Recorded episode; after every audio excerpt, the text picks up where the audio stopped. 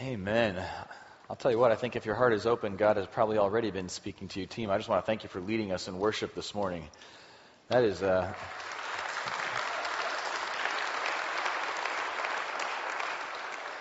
it's powerful. It's, it's, it's really good to worship Him through the week, but there is something special when we get to come together like this and just sing to the praise of His glory and study His Word to the praise of His glory and hear stories of what God has done, is doing, and wants to do.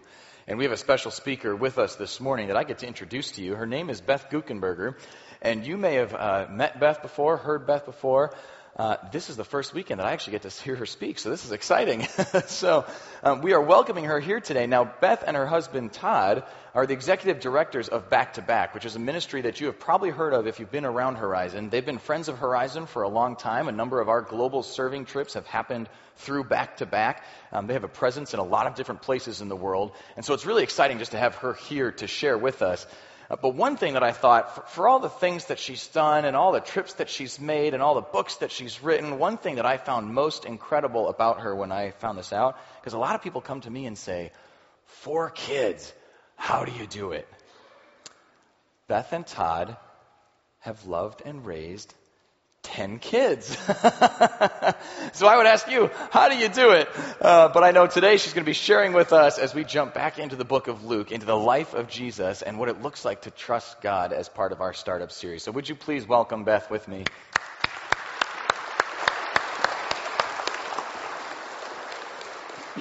Good morning, Horizon. It's, uh, gosh, it's my joy to be here. He's right. I have felt like a friend of this community for a long time. So it just feels like coming home when I get to be here and be back. We have, I've sat in some of your Bible studies and worshiped with you on Saturday nights and Sunday mornings. And I've traveled with some of you to some of the back to back locations. And so I just recently returned from Mazatlan with many women from your congregation. I brought a picture of it just so you can see um, it's real. Now, this is a night we went out to dinner. We don't always look this nice on a mission trip, so I don't want to have any false advertising. You don't always wear like a cool scarf around your neck on a mission trip, but I do want to take the opportunity because pretty much every time I get a microphone, I say it. We would love to have you come and meet and serve alongside of orphan and vulnerable children with us around the world. Because what happens on a week like that is actually more than just what you imagine when you go. You think I'm going to go and help people that have that are marginalized or have needs and I have resources and I'm going to go share my resources with those that have need. But it's actually so much more than that. These women and I talked about what it was like to expect God to be God and today, as we open up the book of Luke, that's really where we're going to sit. And that expectation of wanting God to be God has nothing to do with geography. It has everything to do with understanding who He is, what He's capable of, His power, His sovereignty, and His willingness and readiness in a moment's notice to enter into the stories of our lives. So um, I, I, actually learned how to speak like this. Um, first, my husband and I lived in Mexico for 15 years, and I first learned how to do this in Spanish. And when you stand in front of a Hispanic congregation and you say something that they like, they tell you right there in real time. And then I moved back here to the United States three years ago, and when you say something that people like in a church here in the United States, they take notes, which is totally different. So. Um, if you want to say something back to me, it will not uh, throw me off my game. It just will make me get kind of all worked up. But we're going to be uh, inside of the startup series, specifically today, talking about trusting God and trusting Him marvelously. The passage we're going to read is from Luke chapter 7, verses 1 to 10, but I actually want to start with a punchline. The punchline is at the very end, Jesus says to a man, this centurion, these words, I say to you, I have not found such great faith, not even in Israel. And I remember when I was reading and studying for this passage, I was like, this is someone whose eyes roam over the whole earth, searching for people whose hearts are completely his, it says in Second Chronicles. I mean, he sees everyone all the time. He sees their measure of faith and the ways in which they act out of their, their understanding of faith. And if he says this guy he's not found anybody with faith quite like him, then automatically we know he's worth our attention and our understanding of. So um, I'll read to you Luke chapter 7, verses 1 to 10. It says, Now when we concluded all his sayings in the hearing of the people, he entered Capernaum. And a certain centurion's servant who was dear to him was sick and ready to die. So when he heard about Jesus, he sent elders of the Jews to him, pleading with him to come and heal the servant. And when they came to Jesus, they begged him earnestly, saying that the one for whom he should do this was deserving, for he loves our nation and has built us a synagogue. Then Jesus went with them. And when he was already not far from the house, the centurion sent his friends to him, saying, Lord, do not trouble yourself, for I am not worthy that you should enter under my roof. Therefore, I did not even think myself worthy to come to you. But just say the word, and I know, that's my own word, I know. Say the word, and my servant will be healed. For I also am a man placed under authority, having soldiers that are under me. And I say to one, Go, and he goes, and to another one, Come, and he comes, and to my servant, Do this, and he does it. When Jesus heard these things, he marveled at him, and turned around and said to the crowd that followed him, I say to you, I have not found such great faith, not even in Israel. And those who were sent, returning to the house, found the servant well, who had been sick. I think I've been saying a lot lately that I can struggle with wanting to fix things that God actually wants to heal. That I can spend mental and emotional energy and resources and time and conversations and efforts towards fixing something that's got me all tied up in knots. Maybe it's a circumstance or a relationship or a problem that I'm anticipating. But God, God longs to heal. He wants us to allow Him space so that He can do that which He's always and already designed to do. In Exodus chapter 25, there's this passage where God is talking to Moses and he's instructing those Israelites how to build a tabernacle for him. And he says these words If you build a space for me, I'll come and fill the space. I'll come and make, I'll come and be inside the space you fill for me. And I think that today he's saying the same message to us. If you make space for me in the middle of the storylines that have you all worked up, whether you love someone who's sick like the centurion did, or, you ha- or you're worried about something you feel like may happen or may not happen, or, or broken relationship, or whatever's got you worked up, if you make space for him, he longs to come into that space and heal what we spend too much time trying to fix. The centurion trusts. He, he trusts that God has the power to heal. And I learned a lesson in a kind of funny little way about this almost 10 years ago. Todd and I were living in Mexico, and about every six to eight weeks, we would make a run up to Texas to buy what we called border goodies. They were like cheddar cheese and peanut butter and powdered iced tea and the kinds of things we couldn't buy in Mexico that we thought we couldn't live without. And we were one day up in Texas on a shopping day, and we were walking through a Texas outlet. And I don't have any other way to tell you other than I walked by this store and I saw this purse in this window, and I swear it started singing at me. I was just like, oh my gosh, look how cute it is. And I walked by it like four times, and it was way out of my price range, and I frankly didn't need it. And it was suede and lilac and kind of small. And, and like Drew told you, I have 10 children and I work in orphanages. And I probably should have been carrying something like an army duffel, not necessarily a suede lilac overpriced purse. But when I walked by it for the fourth time, I just answered its call and I went in and I bought that thing. And I carried it around in the funniest of places in the following weeks, the squatters' villages that we were serving, the orphanages until like, you know, a hot second later, it was stolen out of my car. And I can remember when it was stolen, just to give you insight into my broken theology, I thought to myself, well, I deserved it. I shouldn't have even bought that thing in the first place. I'm so sorry, Lord. I knew better. And to further punish myself, I started to carry my eight year old daughter's purse instead. I didn't even replace it. So here I am, like a grown woman, carrying this like little girl purse. That was fine for a few weeks, and then I was coming to the United States to speak somewhere. And I remember landing at the airport, looking down at my shoulder, realizing how crazy I looked, and thinking these people at this church are going to be like, who is this girl? So on my way from the airport to the church, I stopped into a strip mall that I was unfamiliar with, but I thought maybe there's just like someplace I can replace a purse. So I, I pull in, and there was no like obvious choice of a store to go into, except there was like a luggage store. And so I thought, well, maybe this luggage store has something that I could use. So I go in and I see this leather backpack hanging on the wall, and I was like, okay, like it's super practical, but it's also kind of cute, you know. So I grab it and I go to the front um, to pay for it, and the lady tells me how much it's going to cost, and it was about the same price as that little suede purse was. And I said, oh no no no, I have learned this lesson before. I will not be purchasing this. And she was like, okay, you know, I'm sure she was thinking there's a price tag on it, you know. And I just bolted out of the store and I went to the church where I went on and spoke that evening. And then later that night, I drove to my mom's house, who lives here in Cincinnati, and she has our U.S. mailing address when we were out of the country. And I'd had a birthday since I had last been in the U.S. So she had gathered some cards and stuff that had come to the house for me. And I sat on the edge of my childhood bed and I started to open up these birthday wishes. And there was a package there from my college roommate.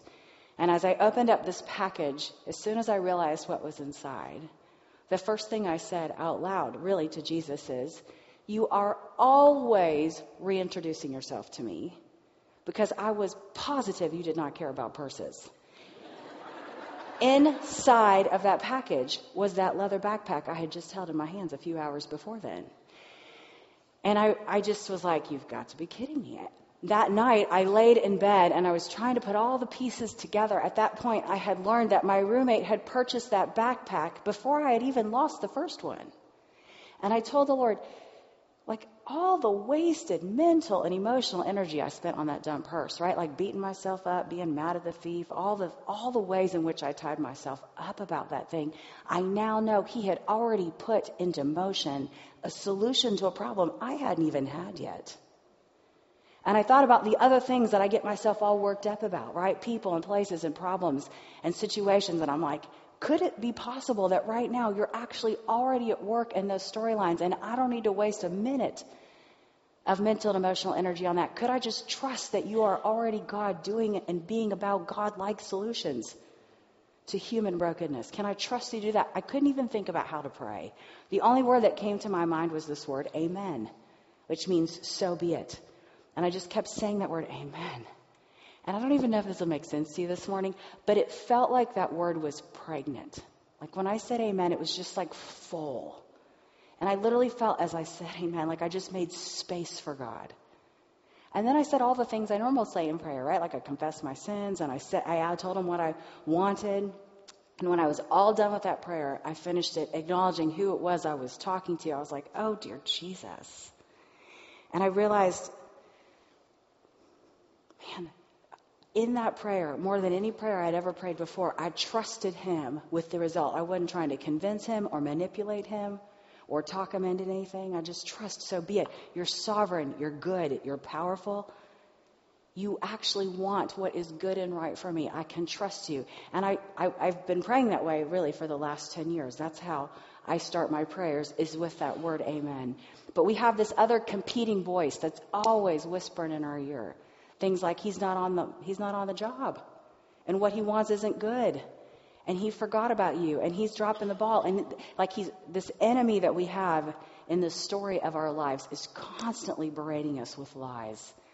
And this last August Todd and I were sitting on the front porch of our house and we were talking about how we had had a really hard week. Just a really hard week. It just felt like we used words in, in Christendom like attack, like it felt like we'd been spiritually attacked. Our bodies and our children and our ministry and our marriage. It was just a hard week. And the next day he was getting ready to travel to India with our ministry um, to our, our India site.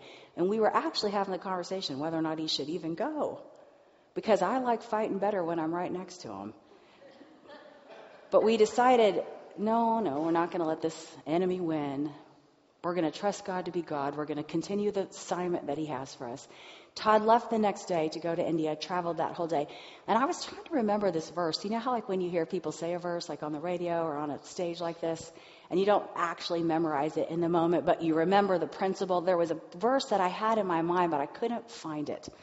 Finally, later that day, I located it. It's Luke chapter 10, verse 19, and it says this Behold, I give you the authority to trample on serpents and scorpions, and over all the power of the enemy. Nothing shall by any means hurt you. And that last part is what I had remembered. Nothing shall by any means hurt you.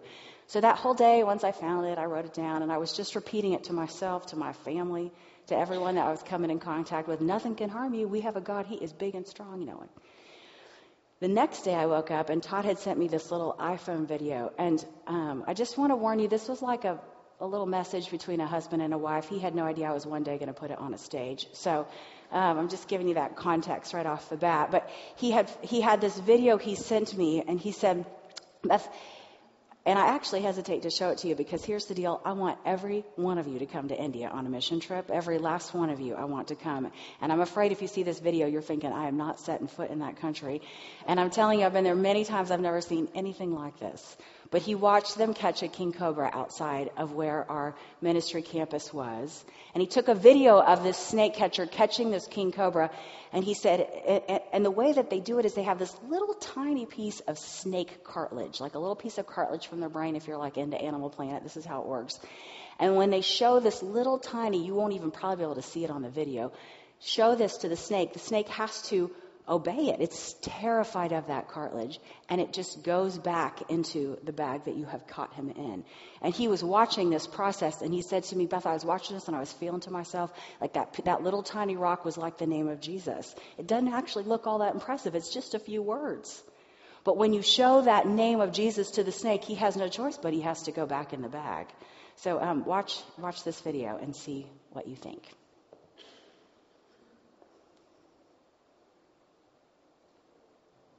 Yeah, don't be afraid.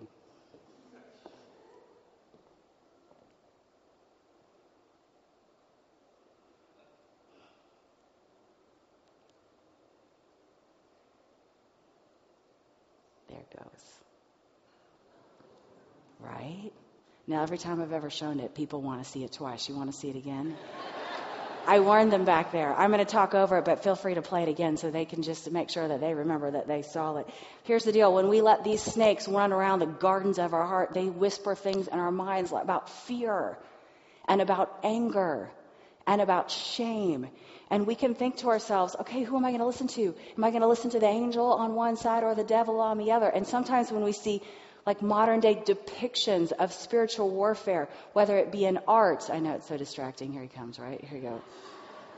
Let's, let's see him go back in the bag.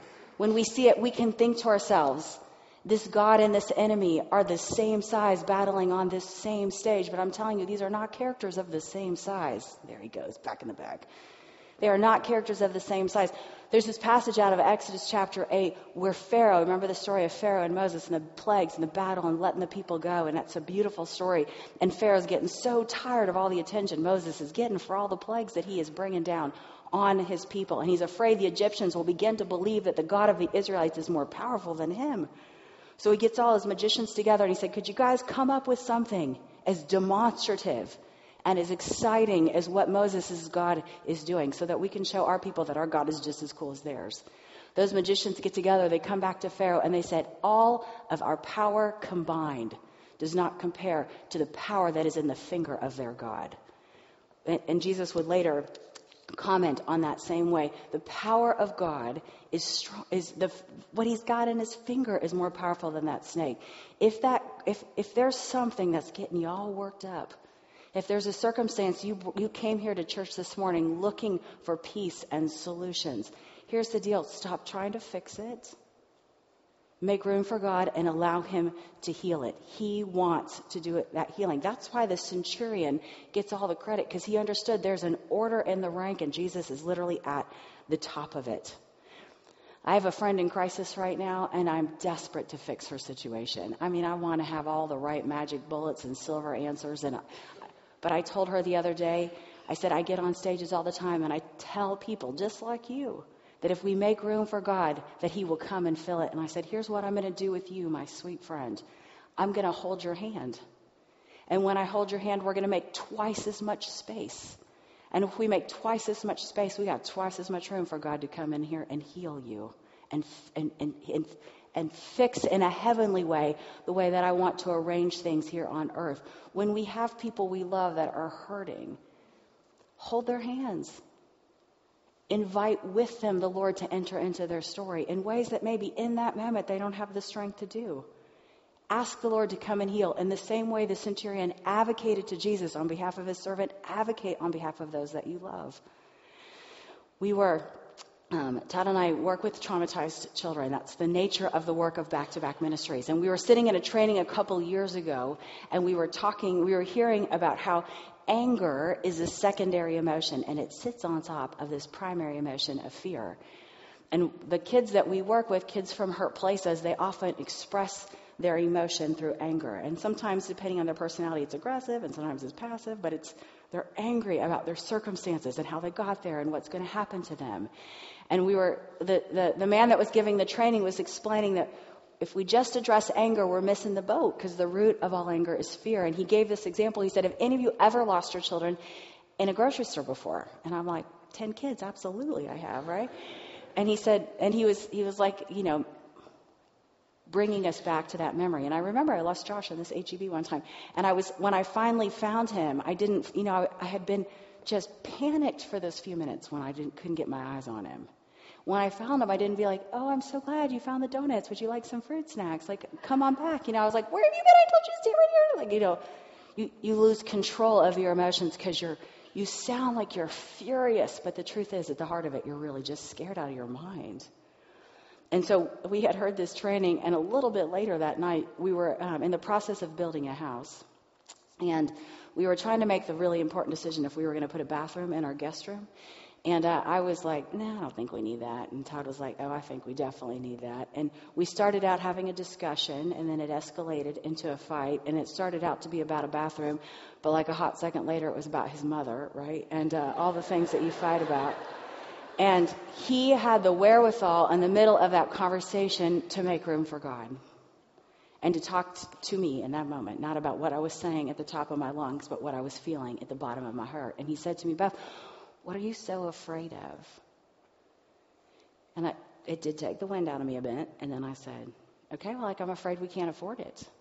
And he's like, well, absolutely we can. I wouldn't have even brought it up if we can't afford it. Here, look at all these papers. And as I finished looking at his papers and realized we could totally put a bathroom in the guest room, I was like, okay, well, I'd like some brushed nickel in there then, please. You know, like, like we got to the to the root of what it was we were talking. That's what the Lord wants to do. He wants space and room for him to be able to get to the root of the situations that create all of these reactions in us. In, in uh, Acts chapter 16, Paul plants a church in Philippi. And Philippi is a colony of Rome, which means when you walked into Philippi, you felt like you were in Rome. It was like Roman language and money and architecture and schooling and, and influence. Inside of Philippi, you felt like you were inside of Rome. And it's why later Paul would write to that very church in the third chapter Your citizenship is not in Rome. Your citizenship is actually in heaven. In fact, in the Greek, he would use words that would draw that picture. He'd say, Inside of the body that we have planted there in Philippi, you should be like a colony of heaven should have like heavenly language and heavenly influence and heavenly heavenly ways of communicating and being and serving and loving and spending and doing and playing. Like it should be like heaven. When somebody enters into your colony of heaven they should feel like they're the, on the kingdom of heaven on earth. That's what that's what making space in the midst of this world that crowds us out looks like. And i was in this brand new neighborhood. We were one of the very first houses to build. So for several like a year and a half, almost two years, there were no stop signs in our neighborhood because there wasn't enough houses there to warrant them. But this August, they put a stop sign um, two driveways down from my house. And I'm, because we're at church and I don't believe in any way deceiving you all, I'm telling you, I came to a complete stop at that stop sign the morning that they put it. But later that night, it was dark. I had the radio on. I was on the telephone. My son was in the front seat next to me. And I drive this 18 year old two seater convertible, and the top was down. It was just like crazy. And I went flying through that stop sign because I wasn't used to stopping there. And I kind of in the moment realized that somebody was chasing after me, but I had a lot of other things going on. And I pulled into the driveway. I turned to my son Tyler, and I was like, Is there someone yelling at me just now? And he goes, Yeah, I, th- I think so. So I turn everything off and send him in the house, and I go out in the driveway to see if I had imagined it. And one of my neighbors was outside, and I said, Were you just yelling at me? And she goes, No, that wasn't me. That's the guy that just moved in over there. He's been standing at the stop sign tonight. Traffic safety is uh, really important to him. And uh, I'm like, I haven't even met him yet. And uh, I'm like, oh my gosh, but he was already gone. So I walk into my house, and I have a house full of teenagers. They were all standing at the kitchen island, and I was like, okay, first of all, y'all, you need to stop at that stop sign. Have you guys all seen that that went in today? And and then I said, I didn't, and I just upset one of our neighbors, and I'm like, what do you think I should do? they're very creative and have watched lots of YouTube videos. So they had lots of solutions of things I could say and do to our neighbor. But I told them, hey, guess what? That's what it looks like. That's how we act when we live like we're here, but we don't live here anymore. We have citizenship in another place. We actually live in a colony of heaven. When somebody interacts with us, they should feel like they've just interacted with someone who doesn't any longer live here.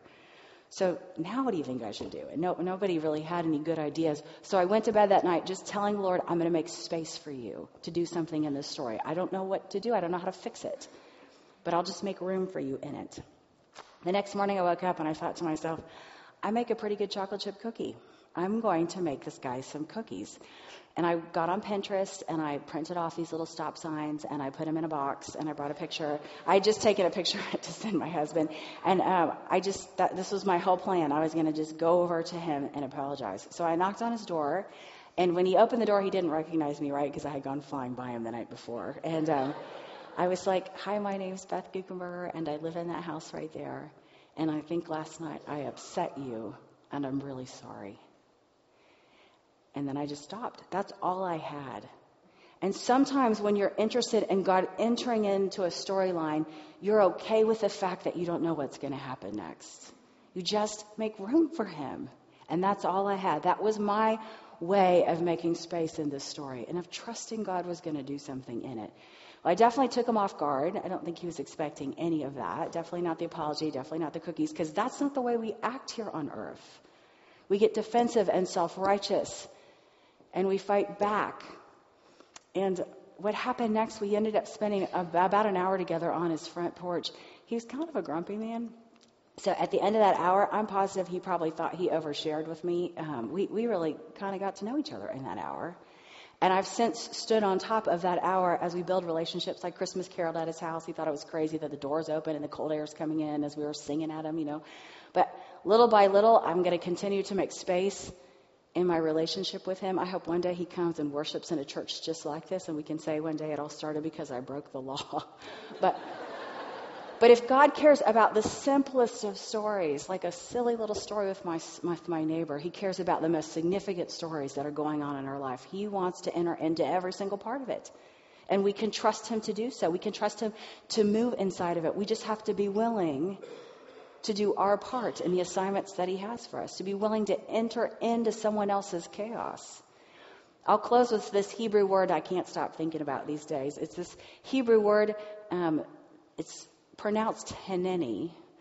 It's used eight times in the Old Testament, but I'll just tell you about two of them here in closing. In Exodus chapter 3, Moses is standing in front of a burning bush, and the Lord calls out to Moses, Moses, and Moses responds, Hineni, which we translate in our English Bibles as Here I am. In Genesis chapter 22, Abraham's walking up a mountain with his son Isaac, totally anticipating he's about to sacrifice him. And the Lord calls down to Abraham, Abraham. And Abraham responds, Hineni, or here I am. But in the richness of that Hebrew language, Hineni really means whatever it is you are about to ask of me, I'm already in agreement of it. And I think that is the spirit with which we can ask God to be God. God, I'll trust you. Whatever it is that you're going to ask of me, I'm already in agreement of it. I'm in. The answer is yes. I believe you. You are sovereign and powerful.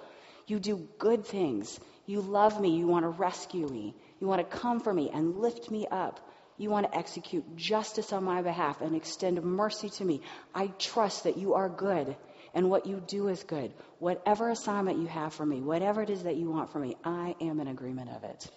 And I think if the church, and I don't mean this collection of people, I mean the capital C church, if the church today would have a spirit of continued Hineni, if we'd be willing to enter into stories and make space for God, I think He's ready, at the ready, to come in and heal the bodies that we're hurting about and heal the relationships that are broken. He wants to come and be God. We just have to invite Him in it. Let's pray. Jesus, thank you so much for who you are.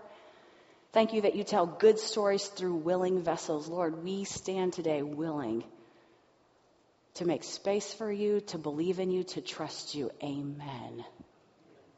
Amen. In the name of your Son, amen. Amen.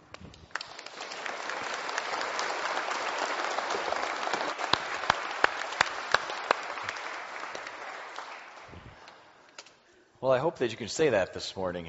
Uh, Beth, I just appreciate you sharing with us. And uh, as she was sharing, it just, it just reminded me, I've been in uh, Romans 5 a little bit this week, and there are these moments in there where he's speaking about our forgiveness, he's speaking about our justification. And God also tells us how not only does the Spirit intercede for us, but Jesus does too. That when we're in those moments of prayer and we don't even know what we're praying for, that He's got that solution to the problem we don't even have yet and that we can just trust Him for that. So thank you for sharing that uh, with us this morning. I pray that's an encouragement to you. I know it is to me. You know, a couple weeks from now, we are going to be right back here celebrating something that God said He could do, a solution that He had for us before we ever even knew what our problems were the death and resurrection of His Son, Jesus Christ. Jesus, it tells us, was given over to death for our sins and raised again for our justification. And so we celebrate that at Easter. And so I want to make sure that you get to be a part of that celebration. So you've probably heard us saying that if you go through these doors and turn left in the atrium, there's a table down there that has tickets for the Easter service. All of the times are the same service, six identical services at 4 and 5 on Saturday and then uh, on March 31st, and then April 1st, Sunday at 8:50, 10, 11:10, and 12:20. The good news is you don't have to remember all those times. you just have to pick one to be here with us to celebrate who Jesus is, what he has done for us. Now, if you come on Saturday, there are also uh, two giant egg drops at the same times as the services, 4 and 5 o'clock, where if you haven't done this before, helicopters fly over our property and drop out Easter eggs full of goodies for the kids all over Horizon's lawn. So you definitely want to be a part of that. Uh, there will be a, uh, small petting zoo as well with rabbits and little chickens, all that good stuff for the kids uh, if you come on Saturday. If you come to the 1220 on Sunday, there is a complimentary meal provided after that, but you do have to RSVP for the meal. So if you're planning to be here for the meal, please t- look at your 1220 ticket. On the back of that, uh, there's a link where you can go and uh, register for that meal. Does that make sense? Tracking with me? You're picturing which one you're at and which pieces of that information you need, right? Um, one last thing, though, is if, as you're listening right now, you say, wait a minute, two weeks from now, that's when we're on spring break. If you've got tickets that you don't need, we want to make sure that we have enough space for everybody who really will be here to celebrate. So would you please bring those tickets back because then we can pass them off to somebody else and you can enjoy the sandy beaches wherever you are. so thank you for doing that. Thank you for being with us this morning. Thank you for celebrating Christ with us and we will see you back here next week. Thank you for coming.